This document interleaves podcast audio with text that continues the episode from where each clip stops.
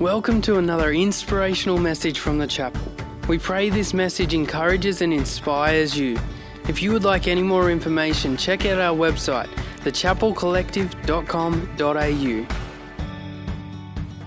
Let's pray before we get into the word of God. Almighty God, your word is powerful. Uh, Lord, so many of us have experienced the life changing nature of your word. Lord, the way that it is able to divide between the thoughts and the intents of our heart, Lord, you are able to get to the bottom of our thinking and our emotions. So, Lord, uh, and our motivations. So, God, we just really want to um, surrender ourselves to that now. I pray for anyone who maybe isn't used to hearing from the Word of God, Lord, that uh, you would just bring them into a place of um, ease and comfort. And Lord, that they would be open to you, Holy Spirit, to quicken whatever they need to hear. In Jesus' mighty name, amen. Amen. Well, two Thessalonians, no, one. I do it every single week. One Thessalonians. We're in chapter four, and we've got one more week in one Thessalonians before next week we head into two Thessalonians. And so um, we're reading from verse 13, and the heading in my Bible and maybe yours is the hope of the resurrection. The hope of the resurrection. So, something that we haven't yet pointed out is that the resurrection is the major theme of this letter. It's, or, or, sorry, the second coming of Christ is at least a major theme, if not the major theme. Every single chapter contains one reference, at least, to the parousia or the, the second coming of Christ. And um, so, looking at verse 13, it says, And now, dear brothers and sisters, we want you to know what will happen to the believers who have died. So you will not grieve like people who have no hope. So, every single thing that we read in this uh, letter, we have to assume is addressing something that happened to them at the time. And so, um, as Pastor Andrew continually points out, I feel like he's just amazed at what happened here, is that this church is established in three weeks and then flourishing and thriving um, even after Paul's hunted out, even after the leader goes. Can you imagine? You know, a leader changes a church and half the people, like there's this shifting and changing. Here in Thessalonians, the leader's gone after three weeks and they all just knuckle down and get together and keep going. And, uh, and so uh, Timo's brought back the good report, Timothy's brought back the good report to Paul, and Paul's stoked. But he, like any good leader, has said, Hey, Timo, are they struggling with anything? And Tim said, You know, actually, yes, you know, we're all believing for the second coming of Christ, but, but Paul, some people have died. And so people are now like, well, what's supposed to happen? They all expected Jesus to come back really, really quickly after they heard the news. And last week we talked about the fact that Paul said, go get a job. And yes, he was referring to the client patron relationship of Rome. We talked about that last week. Listen to the podcast if you want to know more about that. But also, they were expecting the second coming of Christ. So they're like, what's the point in getting a job? Let's just tell people about Jesus. Like, let's just get out there and, and, and spread the news and let's just be with each other and, and withstand this. Well, there's no point going and getting a job. He could come back tonight. And there's an element of that that we need to recapture in our Western world where we're just resting on our laurels and really happy with the way that things are and, and only thinking about death when a pandemic comes. We need to get to that place where we're like, Jesus could come back at any moment. And so um, so, but one of the things is people have died, so Paul's going to comfort them now. And, uh, and this, this passage gets read out at so many funerals. Um, can you raise your hand for me if you've been to the funeral of a believer? Has anyone been to the funeral of a believer? And has anyone been to the funeral of someone who just fully didn't believe 100%? Who would say that there is a really big difference between those two funerals? Um, I remember the first funeral that I ever went to was Mr. Lalever's. Uh, he was our nearest neighbour. He lived five k's away, and um, and he used to tell me that um, that if he was selling poddy lambs, he'd put a picture of me on there because I was a fat little kid. so, um, and uh, he, I loved Mr. Lalever. He shook his hand. He had three fingers missing. It was really awkward. Um, but he was a beautiful farming man. And I remember going to his funeral, and it was a worship celebration service more triumphant than any church service that I'd ever been to. His kids were lined up and they were just praising God because they had a hope of where he was. And, uh, and, and they, they gave a salvation call. They preached the gospel and they said, hey, you can have this hope as well. And so Paul's about to share this hope as well. Verse 14, it says, For since we believe that Jesus died and was raised to life again, we also believe that when Jesus returns, God will bring back with him the believers who have died. Now, I don't know what that conjures up for you. You know, for a lot of time, Christians wouldn't get cremated or they wondered what would happen to them if they did. Because if God's going to bring back the believers who have died, is this like a Pirates of the Caribbean situation of the undead, of, you know, the teeth and everything like that? Like it could be really scary. Um, but, but it actually, uh, it says in another letter, oh, we'll get to it, we'll get to it. Okay, so, um, but firstly, just to address that Jesus died and was raised to life, Paul puts it in another letter and says that Jesus was the firstborn of all who would rise again. Now, that's significant because in ancient times, in the ancient Jewish culture, the firstborn got the judgment. The firstborn got the judgment. The firstborn was responsible. Any firstborns who have always felt that kind of responsibility for their family just felt super responsible. I know our daughter Bella, you know, when a, a prophet came to town, he said to her, You need to stop feeling so responsible. And then Lockie and Kate, of course, told her for the next four months, You're not responsible, Bella. Um, thanks, guys. Uh, okay, so, but, the, but Reuben, you remember the story? We've just been through Genesis. A lot of the time, it's the firstborn who uh, is mentioned because Reuben, when Joseph gets thrown into the pit when um, David Moore preached about Joseph, Reuben's the one who said, hey, hey, let's not kill him. Like, let's, because he secretly hoped that he'd come back and get him later. That's the firstborn responsibility. He knew that he would be held particularly responsible. Um, we remember the story of Tamar and Judah, and Tamar uh, was being married to subsequent sons, and, and both sons had died, so Judah didn't want to marry her to another one because the firstborn son had to take responsibility for the widow, whoever was the next born. You only had firstborns and secondborns. Any thirdborns, fourthborns, fifthborns here? Any of those? You're just secondborn born. It's just firstborn and secondborns and a number of secondborns. And so that's significant. And that's why Nicodemus, um, you remember, well, no, you probably don't, but Nicodemus was a guy in the Bible, a Pharisee. And, and Jesus said to him, You have to be born again. And Nicodemus was a Pharisee, so he would have been a firstborn son. And he's like, How do I be born again? How can I possibly be born again? And he took it very literally because he knew the responsibility of a firstborn. If he was going to get born again, he'd be a secondborn and the responsibility would come off his shoulders. And so, Jesus, the firstborn of all who would rise again, is he took our judgment, and all the secondborns get mercy. All of us are the secondborns and we get mercy. So Jesus took the penalty of death upon himself. And, and, and, and it says here, it says, since we believe that Jesus died, now that's significant because in your version it might say, because it certainly does in the Greek, you want to know what will happen to the believers who have fallen asleep because in pagan world, in Jewish world, but definitely in Christian world, there was this idea that people who had died had fallen asleep. But Paul wants to make certain that we all know, no, Jesus died. Because he died and he rose again. He conquered death, hell, and the grave. He is no longer dead. Death did not, death did not win. Christ didn't fall asleep for us, Christ died for us. And verse 15, he says, We tell you this directly off from the Lord. We tell you this directly from the Lord. We who are still living when the Lord returns will not meet him ahead of those who have died. We who are still living when the Lord returns will not meet him ahead of those who have died. So those who are dead will rise first. That means. Now, it says we tell you this directly from the Lord. You will find nowhere in the Bible where Jesus actually said that. Um, and, and the Bible also says in Acts, for the Lord says it is more blessed to give than receive. You won't find anywhere where Jesus says that either.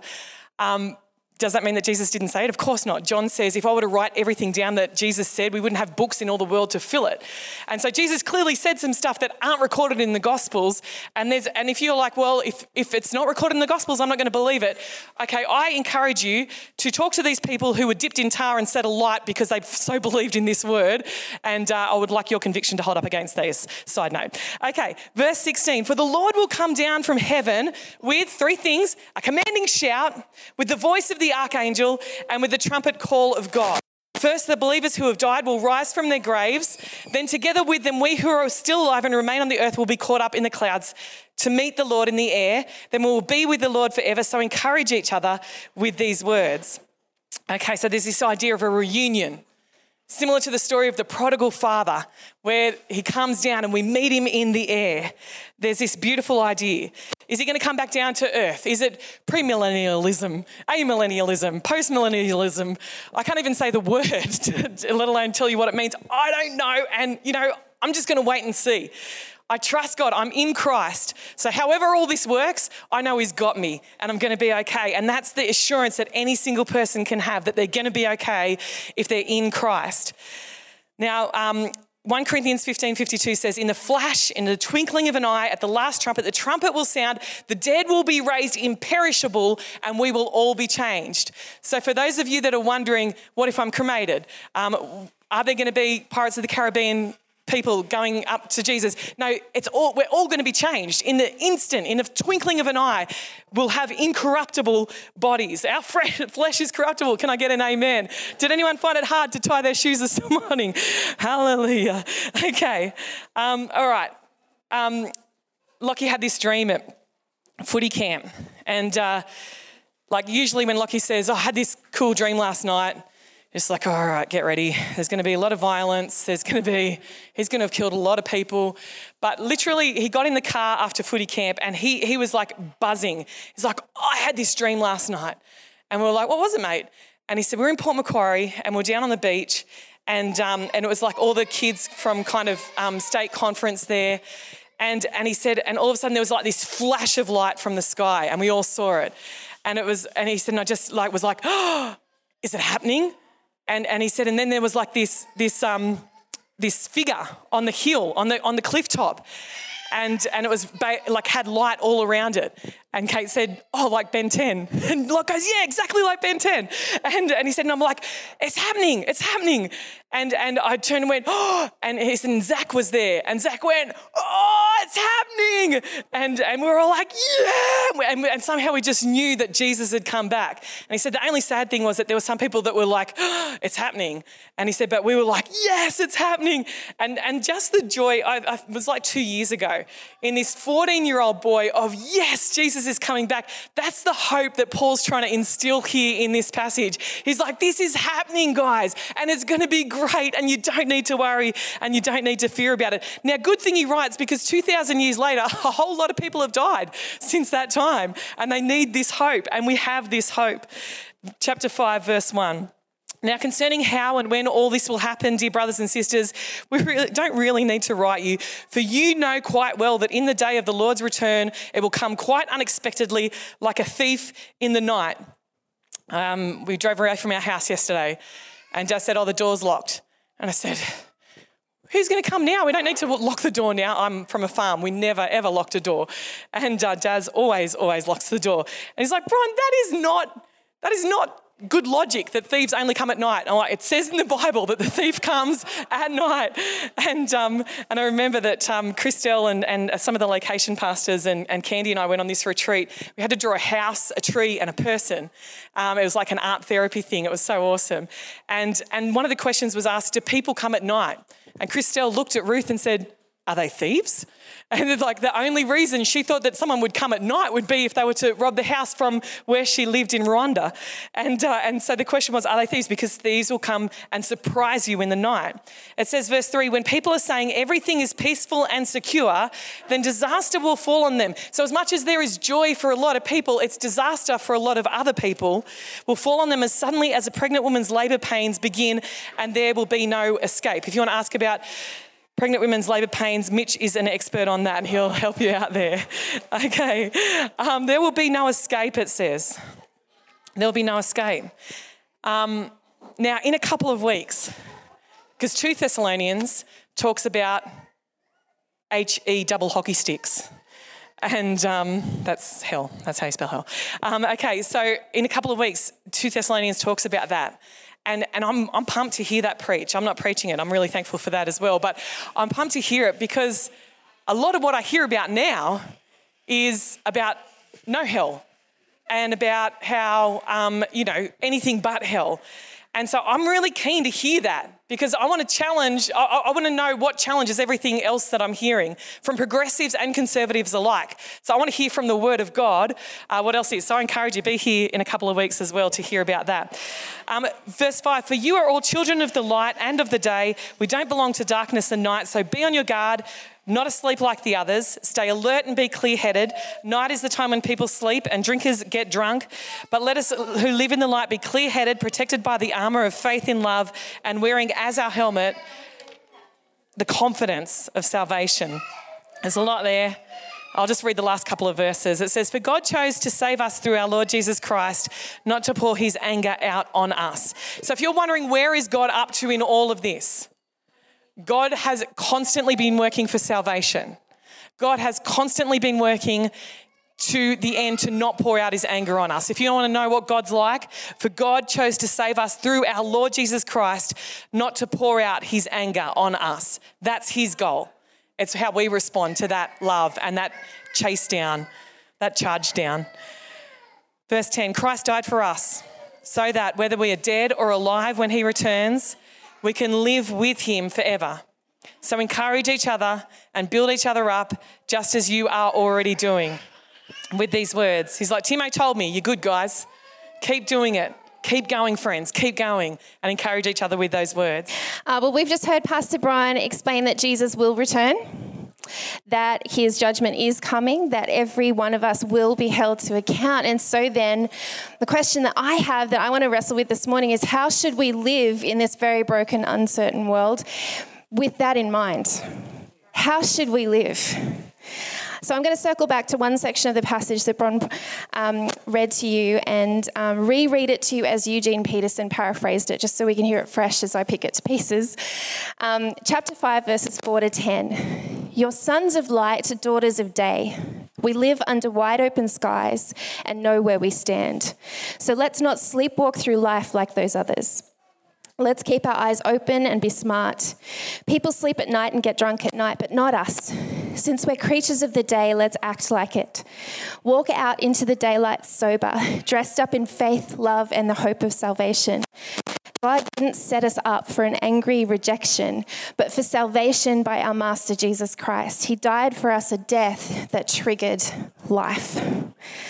It's almost poetic, isn't it? I like it. But when we ask ourselves, how should we live in light of the knowledge that Jesus will return and the day of the Lord is coming and it will come upon us like a thief in the night, or even that our world is just so crazy and unpredictable that we cannot take for granted our very next breath. How then shall we live? Paul actually seeds some answers for us to that question in this passage. He says, So let's not sleepwalk through life like those others. Let's keep our eyes open and be smart. The NIV says, um, Stay alert and be sober. Alert, awake, actively giving our attention to something is this sense of awake in this passage. Not surprised, but anticipating and actually looking for it. Not just going about life as though it's not going to happen not ignoring it. Is anyone here a fan of surprises? Tentative fans. It's like, it depends if it's good or bad. Can I find out first what the surprise is, and then I'll let you know whether I'm happy about it or not, right? That's very much me. Um, well, you know, Paul says here that we should know enough to keep an eye out for Jesus' return. We know enough to not be caught by surprise. We should actually be actively looking for it, not asleep at the wheel. It shouldn't take us by surprise. September 21st, 1938, um, was labelled uh, in the New England of America the Great New England Hurricane. Apparently, without warning a powerful Category 3 hurricane slams into Long Island.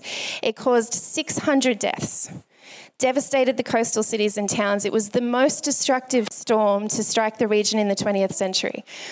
And there was this guy, Charlie Pierce, a junior forecaster in the US Weather Bureau, and he was sure that the hurricane was headed for the northeast, but everyone around him was more experienced. And they said, oh no, that can't happen. That hasn't happened in 100 years. It's not going to happen because usually it'll die itself out when it hits the cold waters. But this was actually tracking really fast and following the warm waters of the Gulf. Nothing was stopping it. This one junior guy who was actually watching for it could see it coming and wasn't believed. And so the hurricane, without warning, hit Long Island uh, at two o'clock in the afternoon. So we've got fishermen out, we've got people enjoying boats recreationally, we've got people sitting by their beachside porches. When the wind picks up and the storm builds and they were going about their ordinary lives and this one person who was keeping watch for them wasn't believed. Around 2.30 full force makes landfall also at high tide. So surges of ocean water and waves 12 metres high swallow the coastal homes. Winds exceed 160 kilometres per hour, 600 lives taken because no one was watching. That's the way we are sometimes. We can be unaware because we insist on looking at the situation from a fixed perspective. Hurricanes don't happen here. That's it. Paul says, while people are saying peace and safety, peace and safety happens here. We're Australian. Peace and safety. Destruction will come on them suddenly. How many people have looked at their lives one day and realized that an addiction had them in their grasp all of a sudden? Right? Or a relationship had eroded to a point of crisis, and then they realize it's the small things.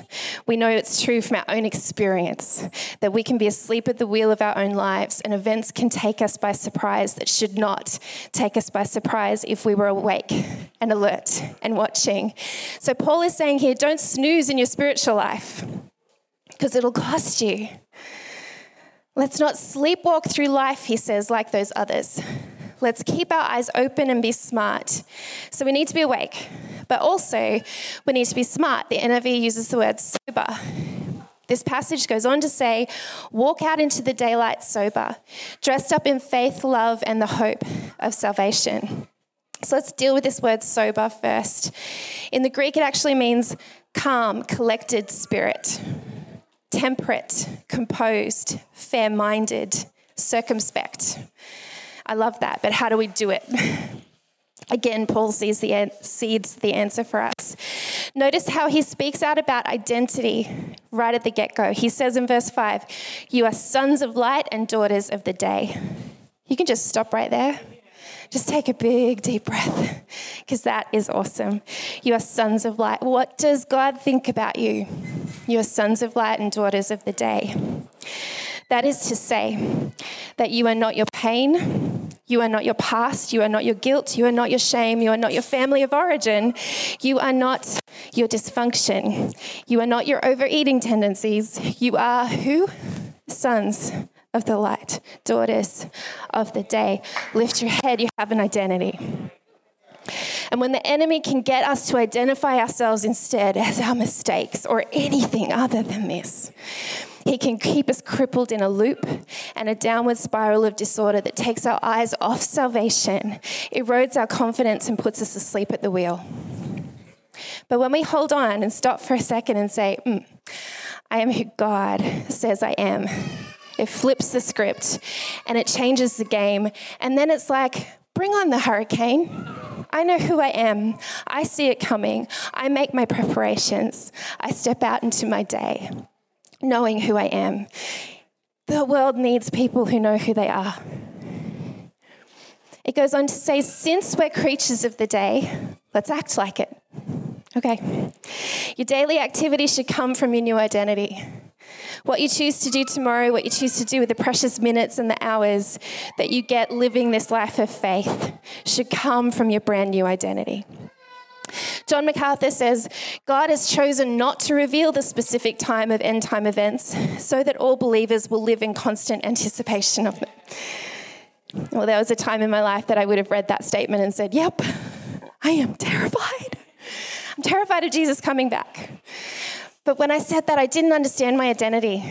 I didn't understand that I didn't have to live slumped over in fear that the sky will fall in any minute and God will judge me for every mistake I've ever made.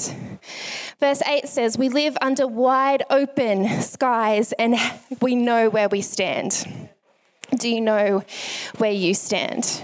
If you are a son of light, a daughter of the day, we do not need to be burdened by the idea of Jesus coming again because we know where we stand. Let me help you remind you. Isaiah 43 1 says, But now, thus says the Lord, He who created you, He who formed you, fear not, for I have redeemed you. I have called you by name, you are mine. End of sentence. That is done. We are called upon to live differently, sure but because we get to live as we belong to Him. We do not engage in the things of darkness. We engage in what Jesus engages in. We have because we have this brand new resurrection life that he has sprouted inside of you the day, the very day that you gave your life to Jesus. So now you are not what you feel. You are not what you feel. You are what God says about you, and that's a daughter of the day and a son of the light. You are a new nature. You have a new story. We have a new future. And it was bought for us when Jesus died on the cross.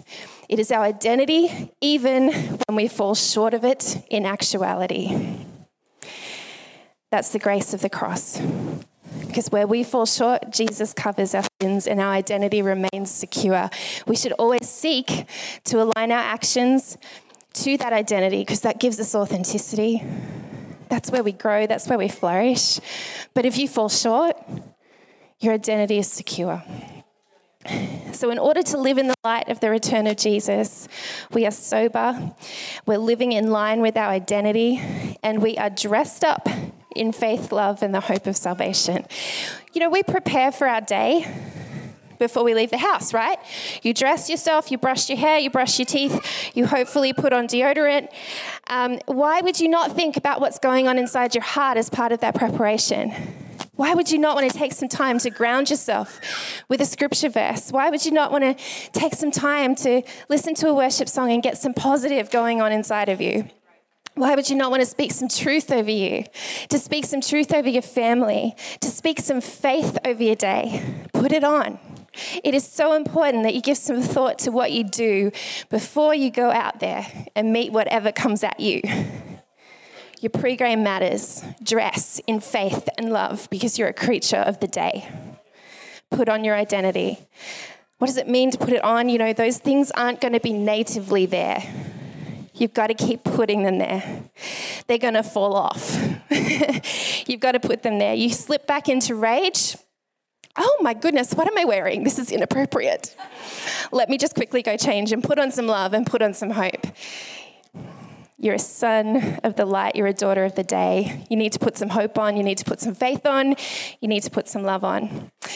And we need to strap on the hope of salvation. The helmet of salvation, as the NIV puts it. For believers, the battlefield often takes place in the mind, right? Satan will fire assaults of doubts and try to make you believe lies. He will try to erode your identity because it's your most powerful uh, weapon of hope we need to protect our mind. And sometimes we're going to be so absorbed in business or the task or our opinion or whatever, and our mind is no longer sober. It's no longer fair minded, no longer calm and collected. So we must live with the right perspective, the right worldview. Don't allow the worries and business of this world to choke out your passion for Christ or your identity in Him or your expectation that you're going to meet Him any minute. Do not allow the worldly wisdom of your peers to influence the decisions that we make or our life direction. Look at the culture around you with discernment. Do not go complacent in your Christian life. You know, to wear the helmet of salvation means to live with a focus on eternity and the promised future that we have. And that changes the way we live today. Because if we know who we are and we know that we are safe and secure in Him, then we do not fear meeting Him. And doesn't that give us a hope and a confidence that we can live from that feels like wide open skies rather than a storm brewing on the horizon that we dread coming our way? Verse 9 God didn't set us up for angry rejection, but for salvation by our Master Jesus Christ. He died for us a death that triggers life. If you don't yet know that confidence and hope, if you don't know that you could be called a son of light or a daughter of the day, can I actually just take a minute to invite you to know that confidence, to have that hope that if Jesus were to return tomorrow or you would go to meet him, that you would recognize him and that you would receive his salvation rather than his judgment. So, can I just get everyone to close their eyes and bow their head just for privacy? I'm not going to call you out, I'm not going to embarrass you, but I would love for you to just raise your hands for me and say, Yes, I want that confidence. I want to know that I have Jesus' salvation. Just raise your hands right now. Thank you. Thank you, God. All right, let's pray together. Dear Lord Jesus, I know I am a sinner. I believe you died for my sins. Right now, I turn from my sins. Open the door of my heart. I confess you as my Lord and Savior. Thank you for saving me. Amen. Amen. Can we just congratulate this couple of people this morning? So I know heaven is doing a dance about that. Andrew. Hey again, thanks so much for joining us on this podcast. Whether you are new and exploring your faith or a follower of Jesus, there's a next step for you. There is always room to grow, more to be done, destiny to be pursued, and people to be reached. So, what's your next step? To find out, head over to thechapelcollective.com.au. And thanks again for listening.